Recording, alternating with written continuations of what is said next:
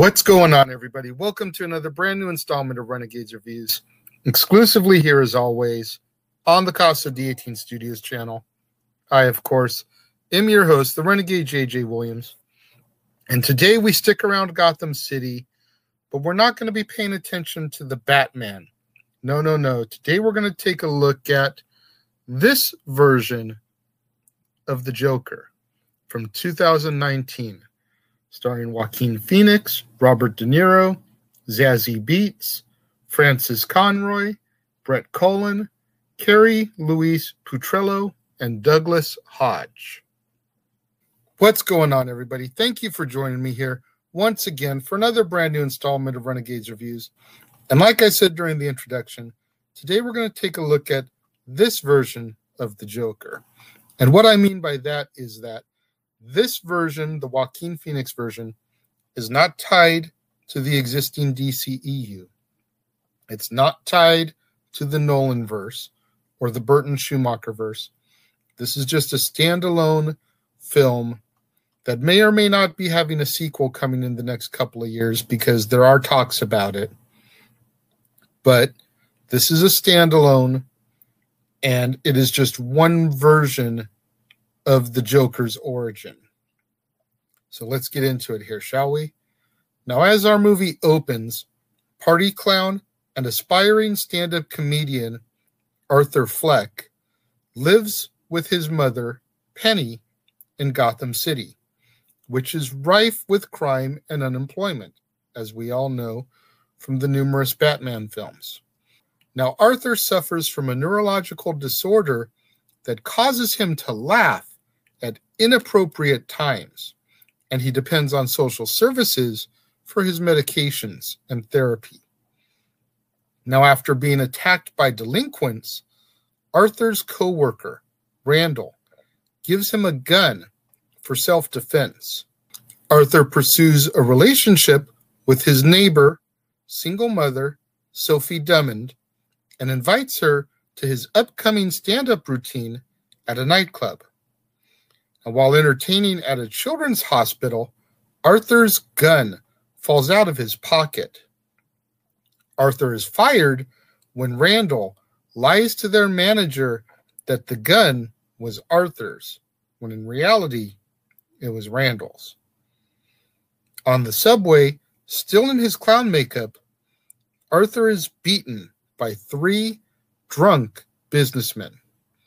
He shoots two of them dead in self defense and then murders the third as he attempts to flee. The murders are condemned by billionaire mayoral candidate Thomas Wayne, who calls those envious of more successful people clowns. Demonstrations against Gotham's rich begin with protesters donning clown masks in Arthur's image. Funding cuts shut down the social service program, leaving Arthur without his therapy and medication. Sophie attends Arthur's stand up routine, which goes pretty poorly. He laughs uncontrollably, and his jokes just fall flat. Arthur then intercepts a letter from Penny to Thomas Wayne alleging that Arthur is Thomas's illegitimate son, and Arthur berates his mother for hiding the truth. Arthur then goes to Wayne Manor where he meets Thomas's young son, Bruce, but he flees after a scuffle with the family butler, Alfred Pennyworth. Following a visit from two police detectives investigating the train murders, Penny suffers a stroke and becomes hospitalized, while Arthur's idol, talk show host Murray Franklin, mocks Arthur by showing clips from his stand up routine on his show. Arthur then sneaks into a private movie theater and confronts Thomas Wayne, who tells him that Penny is delusional and not his biological mother.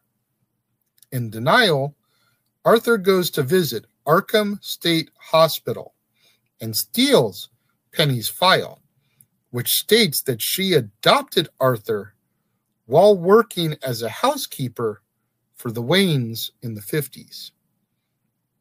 Penny then raised Arthur along with her then abusive boyfriend, who was later arrested and died in jail, while Penny ended up being sent to Arkham State Hospital. Although Penny claims that the adoption papers were forged in order to cover up the fact that Arthur is Thomas's illegitimate child, it is implied to have been a lie fabricated in an unsuccessful attempt to blackmail Thomas into paying child support. Distraught, Arthur returns home and enters Sophie's apartment unannounced. Frightened, Sophie asks him to leave and tells him that their relationship is just a figment of Arthur's delusions.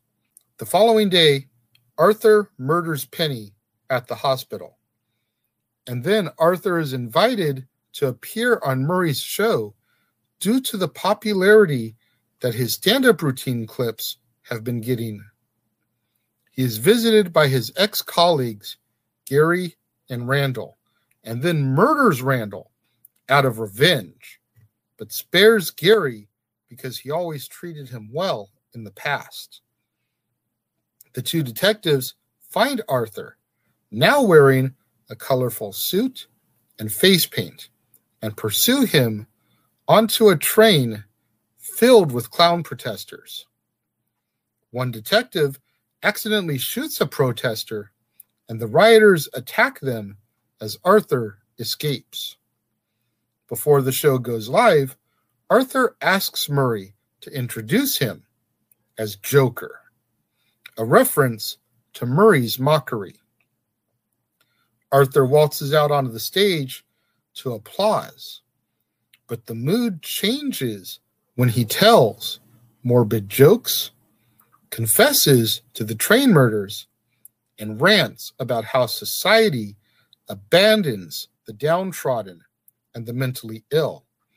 And then he berates Murray for mocking him. When Murray criticizes him and threatens to call the police, Arthur shoots him in the head. And Arthur is arrested for murder as riots begin to break out across Gotham. One of the rioters corners the Wayne family in an alley and murders Thomas and his wife, Martha, but sparing Bruce. Rioters in an ambulance crash into the police car that is carrying Arthur, freeing him. So Arthur stands atop the car and dances to the cheers of the crowd and smears blood on his face in the form of a smile. Our film ends at Arkham State Hospital, where Arthur laughs to himself about a joke and tells his psychiatrist that she would not understand it. He seemingly escapes from his psychotherapy session leaving behind a trail of bloodied footprints as he runs away from an orderly.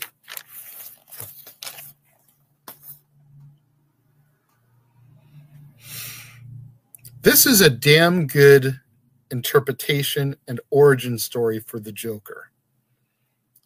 I would love to believe that this is the definitive Joker origin, but I know it's not.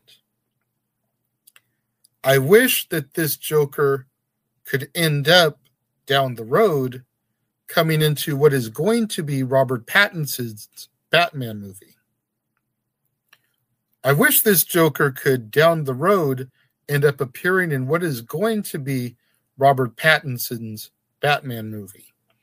Now, I know that movie is already being done and shot and edited, whatever, but if it's hot enough to get sequels, I would love to see Joaquin's Joker against Pattinson's Batman because I feel like the age differential is there where it could be that Pattinson's Bruce Wayne, you know, the Bruce Wayne in this grew up to be Pattinson's Batman.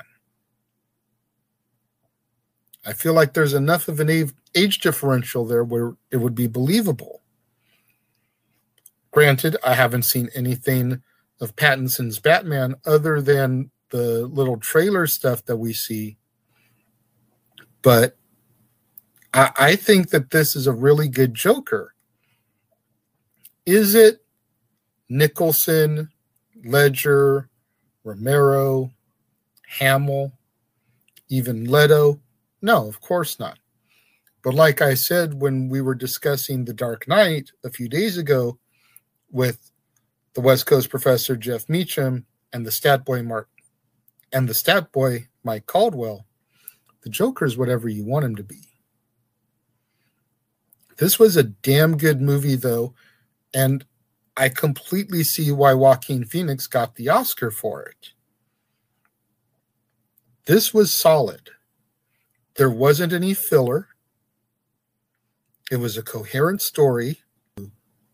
His mental illnesses and his breakdowns and the turning point on the subway where he killed for the first time. And at that point, he basically became the Joker.